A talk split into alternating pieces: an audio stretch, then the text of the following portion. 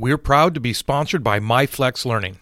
MyFlex Learning is a scheduling platform that helps middle and high schools meet the individual needs of all students. Schools can easily create and manage time for flex blocks, win time, activity periods, RTI, counselor and teacher appointments, and much more. And with its built in accountability tool and reporting features, MyFlex Learning solves your challenges around getting kids where they need to be and understanding how flex time is spent. Make your flex time work for you.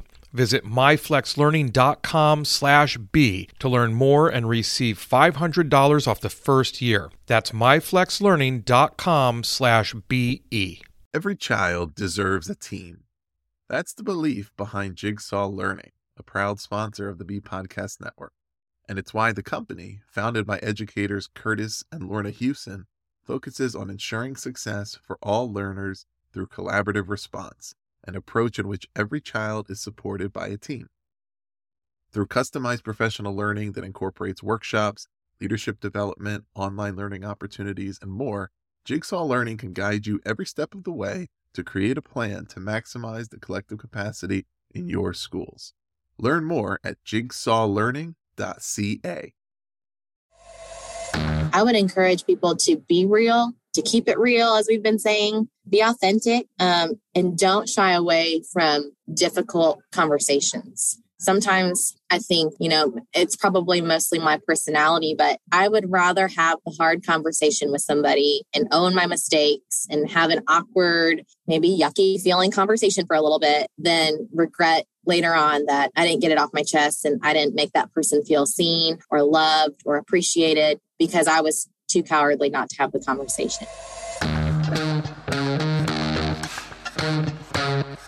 Dr. Chris Jones here, and welcome to Seeing to Lead, a show designed to help leaders increase their ability to effectively support, engage, and empower their staff through intentional practices so that they create an environment where everyone reaches their greatest level of success. On Seeing to Lead, communication rules the day as we hear voices from both teachers and leaders in an effort to examine perspectives, highlight misunderstandings, and provide steps to ultimately bridge the gap between what teachers need and provide through thoughtful dialogue. This show is about amplifying voices, creating understanding, and providing information to help everyone continually improve. I want to personally thank you for taking the time. Now, let's get to getting better.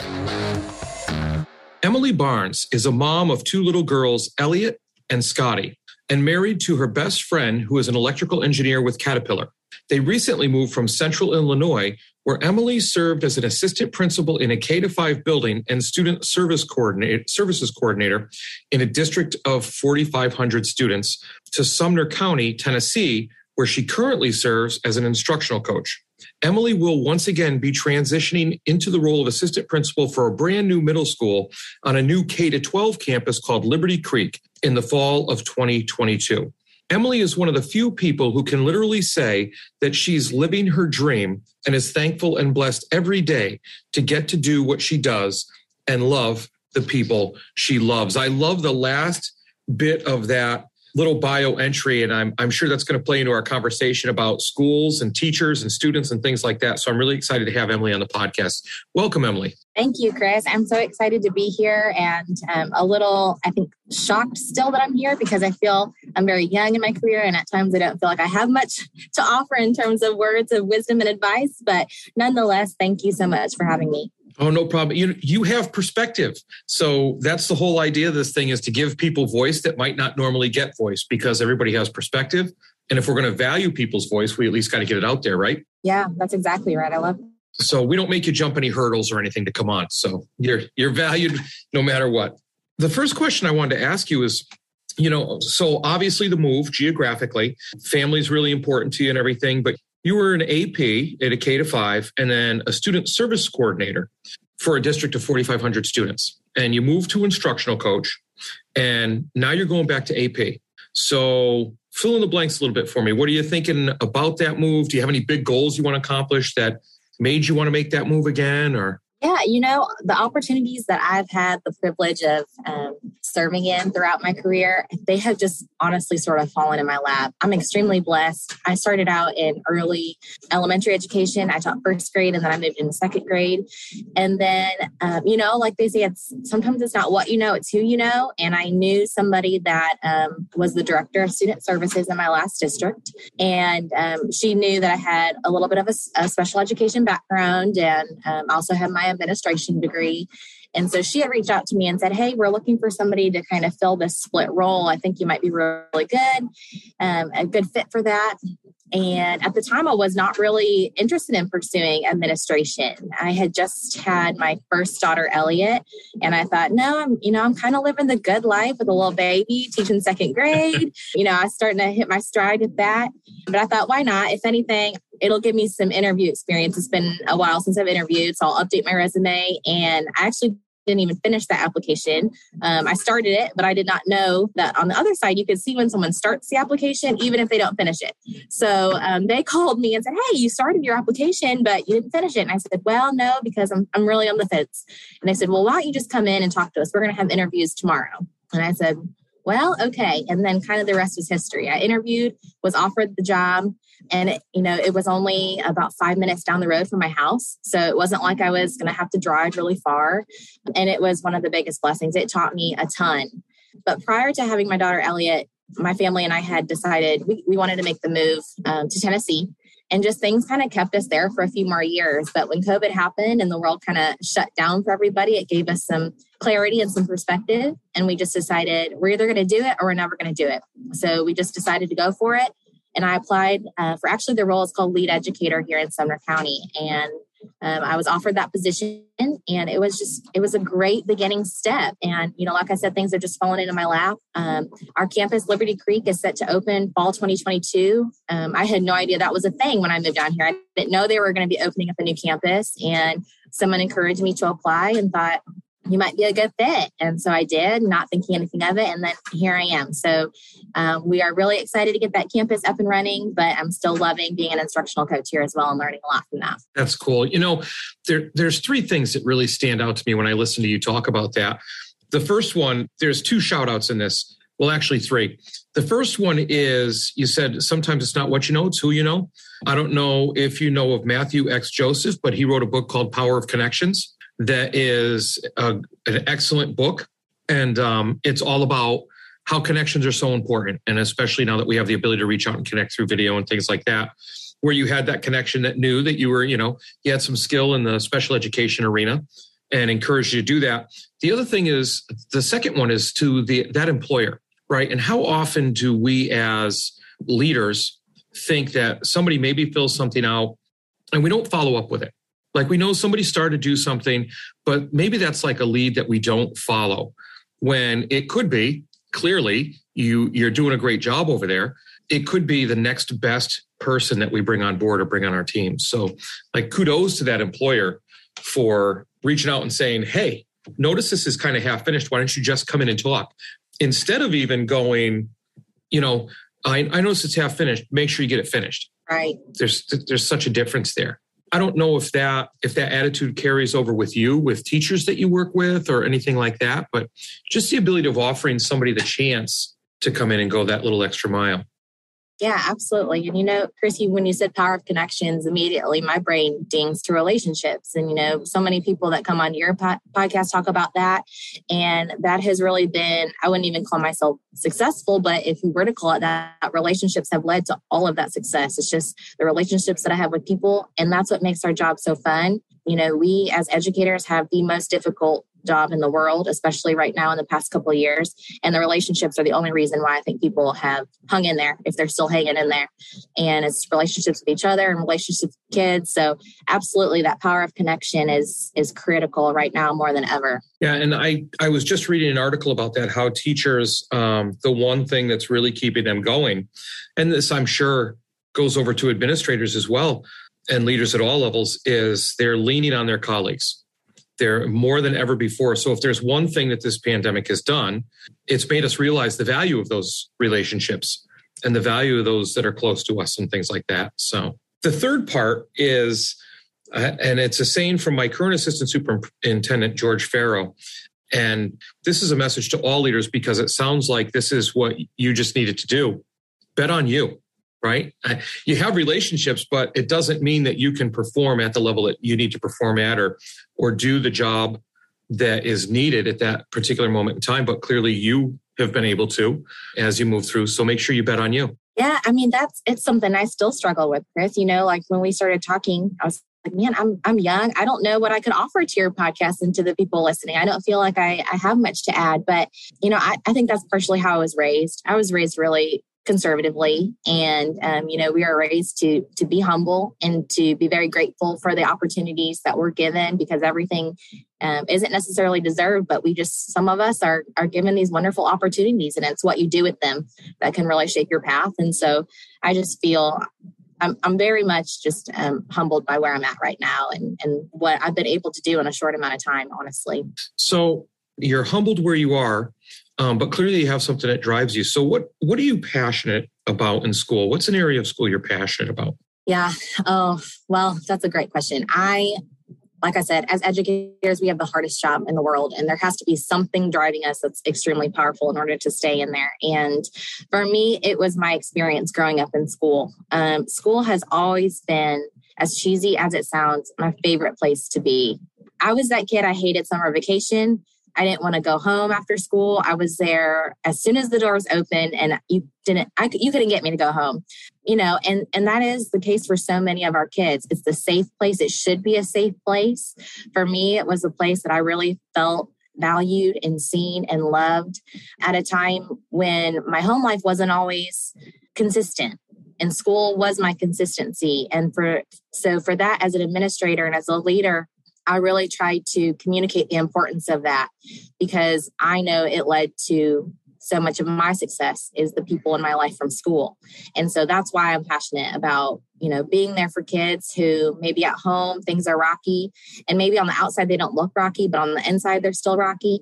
And so what can we do to make school safe and fun and loving, but also not compromise those academic expectations? You know, I think we can have I think we can have it both. And so that that's really what drives me. So let me let's let's sit with that for a minute or even pull that back to the bigger picture. So we talk about that kind of stuff a lot for students, right? Building student voice, safety, especially academic expectations piece and making students feel valued, seen and loved to to use some of the words you just used. How do we as leaders, what are some things leaders can do for teachers to make them feel valued, seen and loved, supported, safe while still holding those academic expectations for them? Yeah, I think as leaders, when we work with our teachers, it starts with modeling. Well, first, it goes back to those relationships, of course. You know, can I tell you something about our teachers that are outside of the classroom? Can I tell you about their family? Can I tell you their likes, their strengths, the things that they need to grow in? Those are things that I really think are so critical and finding the time to make sure that we can do those things. And then moving forward, are what are we modeling in our everyday interactions with our teachers, not only with the students, but with our teachers? And you know, how are we building that capacity and creating a culture at our school that not only do we say, okay, for kids, you're safe and you're loved here, but teachers want to show up and be excited to serve our community and be, you know, they feel loved and safe and not only physically safe, but do we have a level of psychological safety where they feel that they can take risks, that it's okay to make mistakes? You know, like I said, I'm very young and I've made plenty of my mistakes. When I look back, especially at my first year in the classroom, um, you know, oh man, I, sometimes I'm just blown away that I, I survived that first year. It was rough. Um, and going back to my first year as an administrator, I made plenty of mistakes, but I've had again those relationships and people in my life that have guided me through, given me grace, talked me through those situations, and then said, yeah, you know, you made a mistake. How are we going to learn from it? How are we going to grow? And I hope that I can model that with the teachers that I am able to serve that I do not know everything and I will never know everything. But if I make a mistake, I'm going to own it. I'm going to take responsibility. And if you do it, you know, you make a mistake, I want you to do the same. And then let's talk about it. Let's have that culture where we can have these really difficult conversations because in the end, it's our students that win. And that's what's important. So I think getting past those surface level conversations and just really having, um, you know, meaningful um, deep conversation happens when we have that psychological safety. And so that's kind of that's kind of where I'm at with that. That's awesome. And and just to just to recap for the people that are listening. So you're and to make sure that I'm on point and understand with what you're talking about. You're talking about the idea of psychological safety for helping teachers take risks and and modeling the idea that if you take a risk, you're in a safe place because you're going to be taking the risk first as a leader. So when mistakes do happen, offer them grace, uh, reflect on those things, and really uh, from what I take from that is that it's about being authentic as a human being, not as a leader, not as a teacher, just as a human being. Mm-hmm, 100%. And then that leads to empowerment as far as I'm concerned. You know, as a as a leader, when you're thinking about teachers, if you if they know they can take a risk and they know that you're going to offer grace and that that power of reflection afterwards, they'll be more empowered to work forward. Is that that pretty much what you're saying? Yeah, I love that you touched on that point of authenticity because I do think being relatable to teachers, I don't know where this imaginary line is where people feel like when you go cross from teacher to administration, something changes in who you are as a person. Because um, it doesn't. I mean, you're still the same person, but I think some people think, oh, now we have to treat them differently. And we're all working for the same goal. We just have different responsibilities, you know, and sometimes we deal with different challenges. But you know, ultimately being relatable and just, you know, being open. I made a mistake here and I'm not pretending that we know it all, not pretending like we have to speak a certain way now that we have a different title or we have to dress a certain way. We're all working for the same goal. And so sometimes, you know, people might think I'm too casual or maybe I'm I'm too loud and too silly. Um, but I think that's where um, I kind of find my wheelhouse and that's what sets me apart maybe from some other people is i'm just me and i love kids and i love people and i want to do what i can to serve them. See there's something incredibly comforting about that when somebody's talking to you though even though if they made a mistake or there's something that's gone wrong the idea that you're you're a person and yeah. you have no problem showing that you're a person. Can you think of a time where this played out for you? Like i, I always say you talk about mistakes I always say if you want to see a mistake, hang out five minutes. I'm, I'm sure to make another one. But, uh, but um, can you think of a time where somebody made a mistake and you were able to turn what might have been a bad situation into a better one based on your reaction and offering grace? Yeah. Yeah, there's a situation that um, happened my first year as an assistant principal, and um, the building principal was out of the building at a meeting, and I was actually getting ready to head out to a meeting myself uh, for the other part of my job with that student services coordinator piece. And so, you know, I was getting up from my desk. I had my my laptop in my bag and had my coat on and in walks a teacher you know that always happens. And they say hey you got a second? Um, well you know i got a second. I'm getting ready to head out but what's up? And so the teacher just said just said well you know yesterday there was a substitute in my classroom. And i just kind of said yep you know i'm aware. And she was like i heard my class was had a really rough day. And i said yeah they did have a little bit of a hard time. I spent some time in there and um, they kind of struggled. And and she said, um, Yeah, so I think I want to hold him in from recess today. And just a little background story we had already discussed this type of consequence for students with this teacher. And you know our philosophy on on whole class punishment and consequence versus punishment and things like that.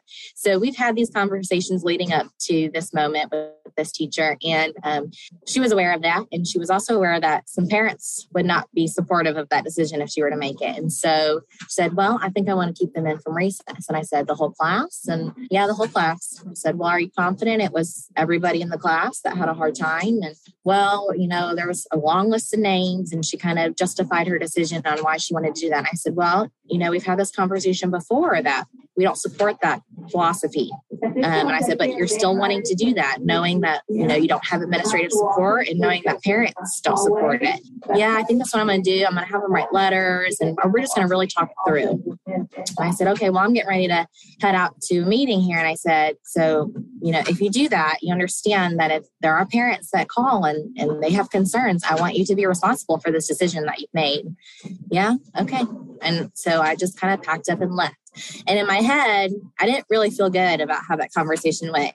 You know, sometimes you can just tell after a conversation and you leave 10 minutes later and you're still thinking about it. And you're like, I don't think I handled that right. and so I called the, the building principal and I said, Hey, this is what's going on. We're both out of the building. I was in a rush. I'm not sure I made the right call here. I said, I, I don't know.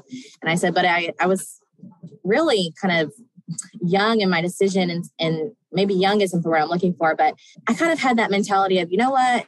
You make your bed, you sleep in it. You know, you kind of get that attitude, and that's nobody wins when you have that attitude. Right, I have right. learned, but you know that was that was my mistake. And you know, long story short, that's what the teacher decided to do. Parents called. Parents wanted to talk to me about it, and I said um, I had discussed with that teacher this would be an issue. The teacher decided to go uh, go ahead with that decision, um, and so then you know she talked to the parent about it, and then we ended up having such a great coaching moment afterwards because you know I took ownership for my part in that, and I said, you know what, I knew this was not a good decision. I should have put my foot down and said, no, we've been on this road before, is not the right call. And I said, I really just was kind of, I, I just didn't handle it well, is what I told her. And I owned it and I apologized for that. And I said, but let's work through this now together. The aftermath, I'm going to partner with you. Let's deal with it together. And so we worked together to respond to parents. And then we also were able to discuss, you know, if this happens again, what should we do differently and why? And so it led us to a really good place. But in the moment, I definitely had to eat my words and say, yep, in the moment, I made the wrong call there. So. Yeah. But you know, it's because of what happened in the moment. And well, not because of what happened in the moment, but what happened or how you responded to what happened in the moment that made it become a coachable moment and mm-hmm. and and built a stronger relationship between the two of you because i mean there there are people out there that would have said taken that parent call and said oh well i'm going to talk to the teacher about that and never owned it. I mean, you owned it from the beginning, saying, well, yeah, in fact, I did speak to the teacher. And then in talking to the teacher, I'm sure there's examples where people would have said to the teacher, look, I knew this was the wrong thing. You went ahead and did it anyways, even though that conversation didn't quite play out that way. Because uh, look, we've all gone through times where we have that you made your bed, you lay in it type of feelings towards mm-hmm. thing that we need to go against. But it's the way you handled it, I would say, is a perfect example of you being authentic and taking responsibility for what you've done, uh, which is what I think they responded to. It was a big growing moment for both of us in different ways. And honestly, now that I've had the experience as an instructional coach, it's taught me so many more of those skills that I wish I would have had that first couple of years as an administrator you know sometimes the responsibilities you know can overlap in terms of what we do here as an instructional coach and administrator um, kind of depends on what your building looks like. But through some of the classes that i've been able to take and some of the books that i've read i've really started to learn how to lead people to conclusions that maybe you want them to get to, but rather than telling them to, you ask the right intentional questions. Um, and in that situation, I didn't do that. so I think if I could go back, I would have framed my response much differently and we could have had a different outcome. But it's something that has always stood with me and um, i think i'll always remember and, and, be able to take forward when i'm you know in those uh, situations with teachers. Perfect. You know you, you talk a lot about the whole idea of relationship building modeling reflecting and we've talked about that authenticity piece and school being an enjoyable place a safe place but still having those academic those academic expectations. I want to take Uh, just a quick couple minutes to hear from our sponsors. And when we get back, I want to ask you about your vision for what school should be like for students and teachers alike. Sounds good. Today's podcast is brought to you by the Better Leaders, Better Schools Mastermind. The mastermind is built on the ABCs of powerful professional development authenticity, belonging, and challenge. With all three components, leaders experience transformation in their personal and professional lives. Personally, I've been a member of the mastermind for years, and it's transformed my leadership by teaching me how to challenge the status quo and honor my personal vision for what leadership should be. Join me and other leaders from around the world in the mastermind. You can apply today at betterleadersbetterschools.com forward slash mastermind. I use Anchor to distribute the Seeing to Lead podcast because I find it to be the best tool to suit my busy schedule. Anchor has everything I need all in one place, offers hands free distribution to everywhere podcasts are heard, and is free to use. I can use anywhere from some to all of its features based on what I need at the time. On top of all that, you can be mobile, recording, editing, and distributing all right from your phone. You can also easily make money from your podcast with no minimum listenership. So go download the Anchor app or go to anchor.fm to get started today. Okay, and we're back with Emily Barnes. And, you know, we've talked a lot about the whole idea of relationships, like I had said before, and, you know, your different experiences and being authentic, or as as we've said, keeping it real. Mm-hmm. So that's a good thing. If you had a vision or or somebody asked you overall, ideal world even, what should schools look like for both students and teachers? You know, I think I could probably give you a really long answer, but in one word, yeah. I really think school should be fun. You know, I don't know where some of us went wrong over the past several years, but something has shifted. And, you know, and I don't know what that is necessarily. Maybe you can tell me, but I just want us to remember that school should be fun. School should be a place that students love to be at and teachers love to be at, that we can smile. You know, one of the hardest things about with COVID that's been going on, you know, no matter what your stance is on any of that, but we've all, you know, had to wear masks for some of it. And it has been so hard not to see people smile. And I think for our children and, you know, for my kids, I have little ones, you know, like you said, and I just think, what would it have been like for me to be at school? I was that kid that needed school to be fun and safe and to feel loved. And if I couldn't have seen my teachers' faces and if I didn't feel like they were enjoying what they do, I think that would have totally changed my experience. So I really think school should be fun, you know, and of course we need to have those high academic expectations, of course. Our, you know, our primary purpose is to educate our children and, and to have them be successful citizens in this world, of course but we can have fun doing it. I am so passionate about that. Like, let's have a good time. We're, we spend a lot of time in a school building. I think I spend more time with the people I work with than I do my family. In fact, I guarantee it, especially in the, these last few months. And I mean, I'm going to have fun doing it. And so I hope that whoever is listening, I hope that they reflect on that. Am I having fun? If not, what can we do to change that? Because I think our jobs are fun. So, well, first of all, I, I couldn't agree with you with you more. I actually say that our jobs are some of the most serious. We do some of the most serious work there is, mm. but we can't take ourselves too seriously. Otherwise, we we lose it a little bit. You know, in thinking about that, how can we get staff to reflect? Because we all have staff members. We have the staff members that just want to have fun, and we have to kind of you know bring them back to the oh, academic yeah. piece a little bit. Yeah. But how do we deal with the staff members that are hardcore? This is about academics. I'm not here to make all kinds of relationships with students. I'm here to teach content. How is mm. how as leaders can we answer that or deal with that? Wow, that's tricky. And I I'm fortunate to say that I don't think I've had to work with a lot of individuals that have that mentality. I think especially these days, I would hope that they're the outlier if they're still thinking that way. Um, because we know that the trauma that our students come to us with now and relationships are key. And you know that old saying, it's not they, they don't care about what you know until how does it go chris? They, i can't even remember. they don't care how much you know until they know how much you care. Yes that's what i'm trying man i say. struggle with that one for a minute no i thought i thought what now what am i trying to say now? Uh, here we go keeping it real keeping it real. But you know i think that that's so true. And so i would ask teachers you know i would take it back to their why going back to those coaching strategies i think they would really dig into well why are you here and, and what do you hope to achieve and, you know, like I said, I'm very thankful that I haven't had to work with a lot of individuals that feel that way because it would be challenging.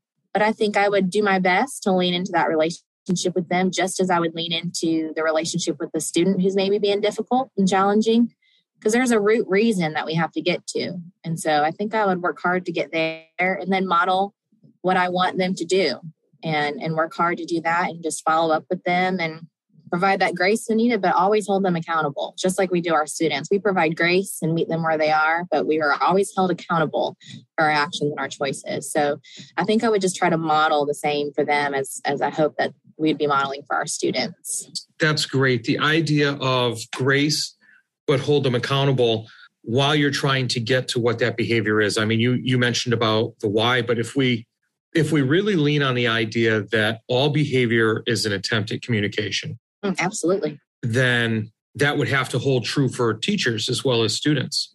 Do you have any kind of tools in your toolbox about how you help teachers focus on their why or circle back. Like if you're talking to a teacher, or you say, Hey, I noticed that you were doing this multiple times repeatedly, blah, blah, blah, from there, like where you mm-hmm. go to get them to think, yeah, that's not why I got into education. You know, if I find that the relationship with the teacher that I have is not enough, maybe we're just not connecting in a way that's impactful for them. And, you know, I'm just going to be honest. And even though I haven't had a lot of those experiences, I think that I'm pretty good at connecting with people in some way, maybe not at all the same levels, but in some way. You know, I think that that ability to be self-aware can sometimes be such a challenge and sometimes that's where that disconnect is one of the tools that we've really been using if we're talking more of an academic type situation one of the tools that i've been really thankful to use as an instructional coach in my current role is a swivel camera i don't know are you familiar with those yes yeah, yeah. so we have um, purchased some of those and those have been really powerful and kind of forcing teachers and, and myself, I've used it for myself to be vulnerable because you can't make excuses for things that you see on a video. right. Uh, you know, so sometimes when that relationship isn't enough and we're having a hard time just really getting to the root of things. Sometimes that's it's because they're just not self-aware or they're not willing to be self-aware. And so I found that utilizing that tool and then kind of pulling some very intentional questioning out of my toolbox to get them where I want them has been really powerful. Now, I'm definitely not a pro at that. And wow, that question has kind of stumped me. I'm trying to think of a person that I have yet to connect with or feel that they don't want to have relationships with kids. I feel like I'm so fortunate that I, I'm not in that situation. I work with some really amazing people that love kids. I just, I don't even know what that would look like. See, that's great to hear. I, and I love the idea of what you said about the swivel camera. There's nothing, boy, there is nothing more humbling than seeing yourself on film. So that's good. Yeah. But I mean, you being in that situation, what a great, what a great spot to be in.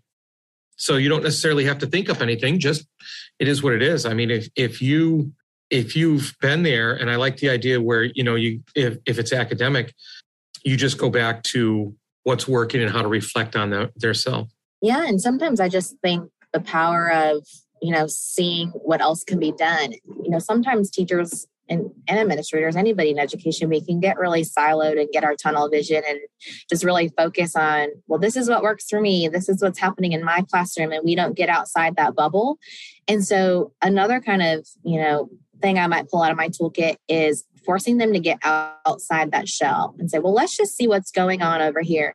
Because I think it would take a really hard hearted person to not see the joy and love in a kid's eyes and say, nope, I'm not going to do it you know i mean it's like if we can just give them the opportunities sometimes i feel like that that's where it is too that disconnect is they just don't know because they're so focused on what's happening in their bubble and what they've been doing for 15 20 25 years that nobody's given the opportunity to not even go to a different school just go down the hall and see what else someone is doing. So you know that self-awareness piece and you know if you can get them to record themselves and have that coaching conversation. But there are people that they're not going to let you do that. But they might be more willing to go and watch somebody else and then have a conversation and then apply that to themselves. So there's different angles you can get to it. But I think I've, I've just had really good people that I work with and I just really push hard into those relationships. I feel like I just don't let people I don't take no for an answer when it comes to relationships. It's like, you don't like me, then you know, we're gonna figure it out we're gonna we're gonna find some way to connect because I can't tell you the last person I've worked with that I haven't connected with. That's cool. Yeah, there's a way to connect with everybody. I really feel that. That's a superpower you have. I don't know about that. I don't it definitely well, it definitely shows that you're tenacious if you know oh, you and I aren't getting along. Well, we are going to have a good relationship by the end of this. So just not yeah, taking no for an answer. Exactly. I love that challenge. It's like, why not? You know, I mean, let's have fun. You don't want to have fun? Hmm, okay, I might question that a little bit, but then what do you like to do? I can bond with you on that. You yeah. like chocolate? I'll give you some chocolate. Do you like, you know, one of the things I love to do no matter where I go and whatever role I'm in is to ask what teachers love languages. And you know, it, it's kind of weird sometimes to think about it in a workplace setting, but you can really gain so much insightful information about how people feel, how they want to be shown gratitude and appreciation. And so I really try to tap into that in a more personal level. And again, just finding those ways I can connect with people. and you you kind of stumped me with that one. I'm trying to think of someone that I need to lean into that a little bit more. But right now, I'm. It doesn't sound like you need to lean into anybody. You're, you're good to go. I don't know. I'm going to think about that one for a while. All right. Well, I'll let you. I'll let you think about that for a little while, but I'll I'll move on to the next because we're getting towards the end of the podcast. But I've got to ask you the two questions, and I'm I'm excited to hear your two answers. Who, not what, would you be if you were not an educator?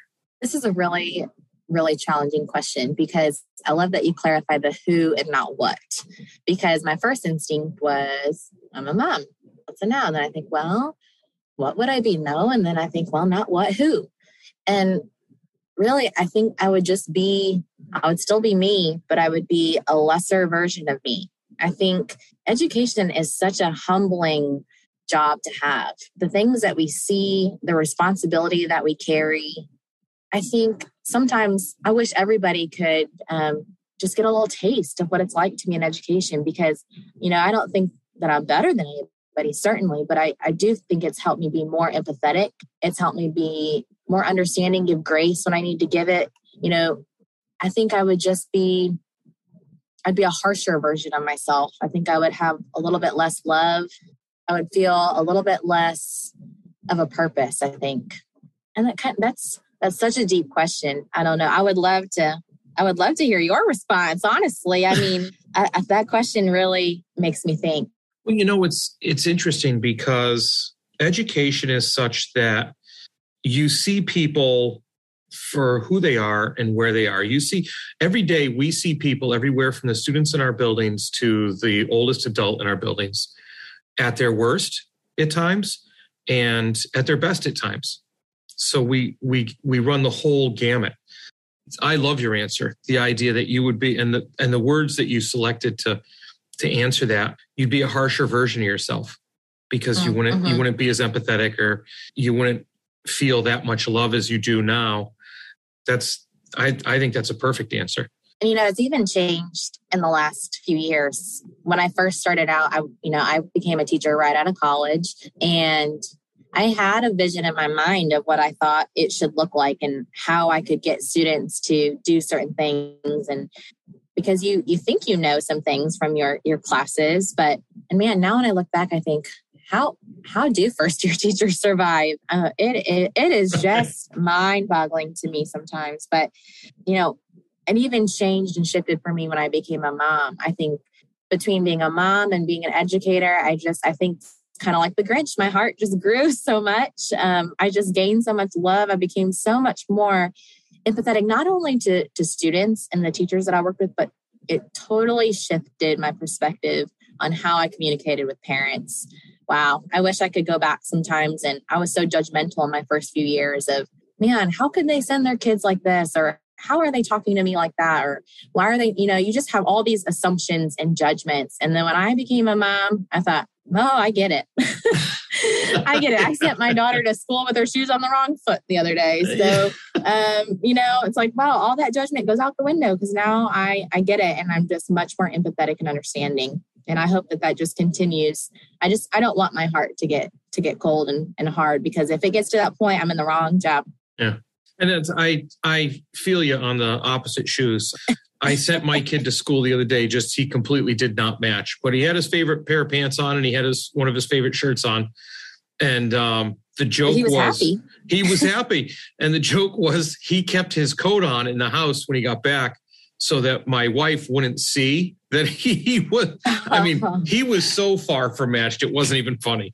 But but that's that's where I sent him, and I just think you know people that that see him that don't have kids or anything like that you know, oh God, how can they send a kid out like that? He doesn't even match, you know? Yep. Yep. I'm sure I said that five years ago. And now it's just, well, are they happy? Are they loved? are they uh, dressed in general? Yeah. So my my expectations have changed. yeah. Did, did, they get a breakfast? We're yes. good to go, you know? Yes, exactly. But so my next one, and you know, I know you said you wanted to hear my answer to that question. I don't know who I would be without education, whether it would be, I'd be off on some type of adventure. I'd be looking for the next thing I could do to challenge myself because that's it's kind of the same. It's the same. Well, not kind of. It is the same behavior I have in the position that I'm in. I'm always looking at how I can challenge myself and how I can get that 1% better every day. If I weren't an educator, I'd be off in some environment trying to find where I belong or where I could make things around me better. I love that. But I didn't. I didn't want to leave you hanging on that because you did ask me the question back. I didn't want to just blow it off. Um, so the the final one, what's the most important piece of advice you would give to leaders as they work to better support and engage and empower their teachers?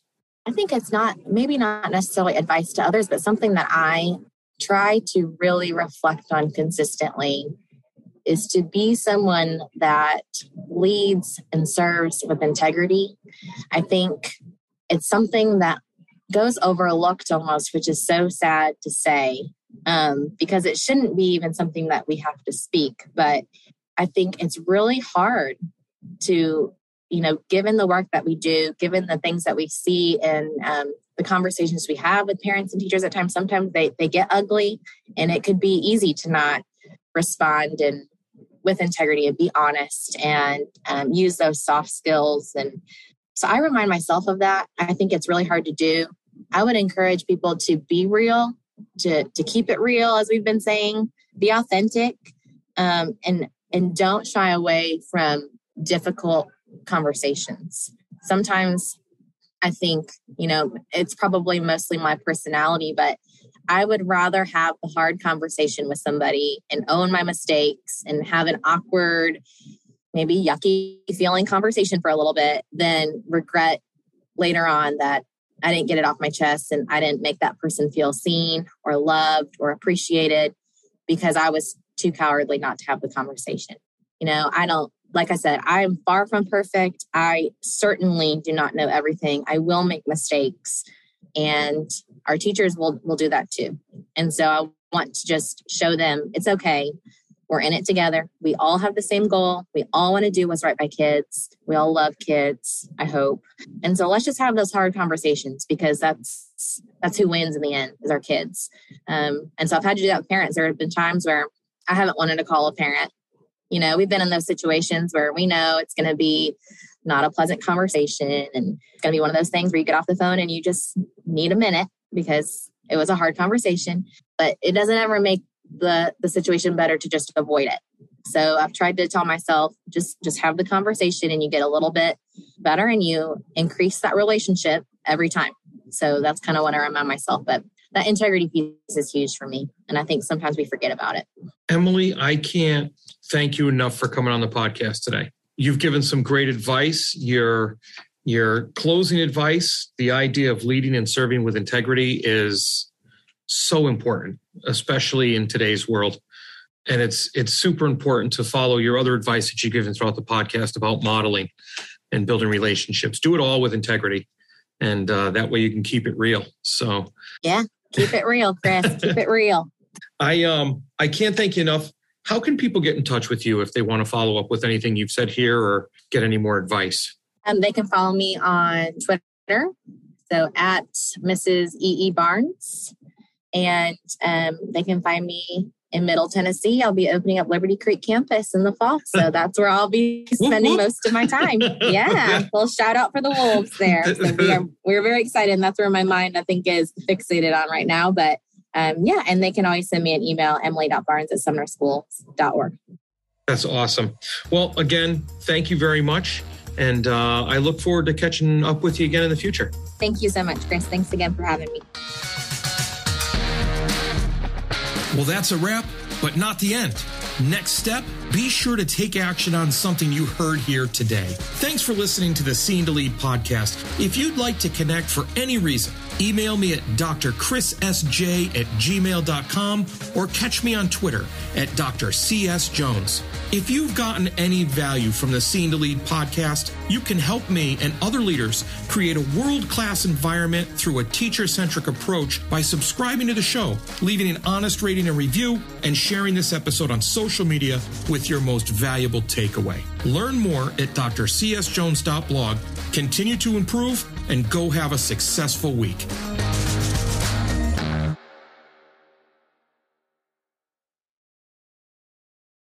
And now, a quick word from our sponsor, Jigsaw Learning. Whether you lead at the school, district, or division level, you're serving a wide array of students, and you know that no one person has all the answers when it comes to meeting each of their needs. That's why Jigsaw Learning helps leaders and their staff and faculty to develop a collaborative approach. Every child deserves a team, and when you put together the pieces of effective collaboration, you can realize that team's full potential. Connection, relationships, and authentic collaboration are at the foundation of Jigsaw Learning's work. Through professional learning presented on site, online, or a blend of both, Jigsaw's team of experienced learning associates works with you to develop a personalized plan to help collaborative response thrive in your organization.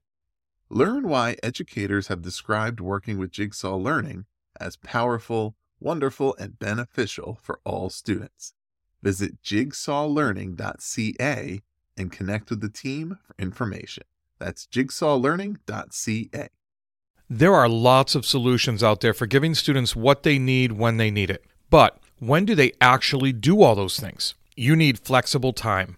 When added into your master schedule, Flex Time enables students to get extra help or intervention, meet with teachers, make up work, get physical exercise, and try new enrichment offerings. If you're thinking of giving it a try, check out MyFlex Learning which unlocks the benefits of flex time without the common challenges. Its intuitive design and SIS integration makes implementation and training a breeze. Make your flex time work for you. Visit myflexlearning.com/b to learn more and receive $500 off your first year. That's myflexlearning.com/be.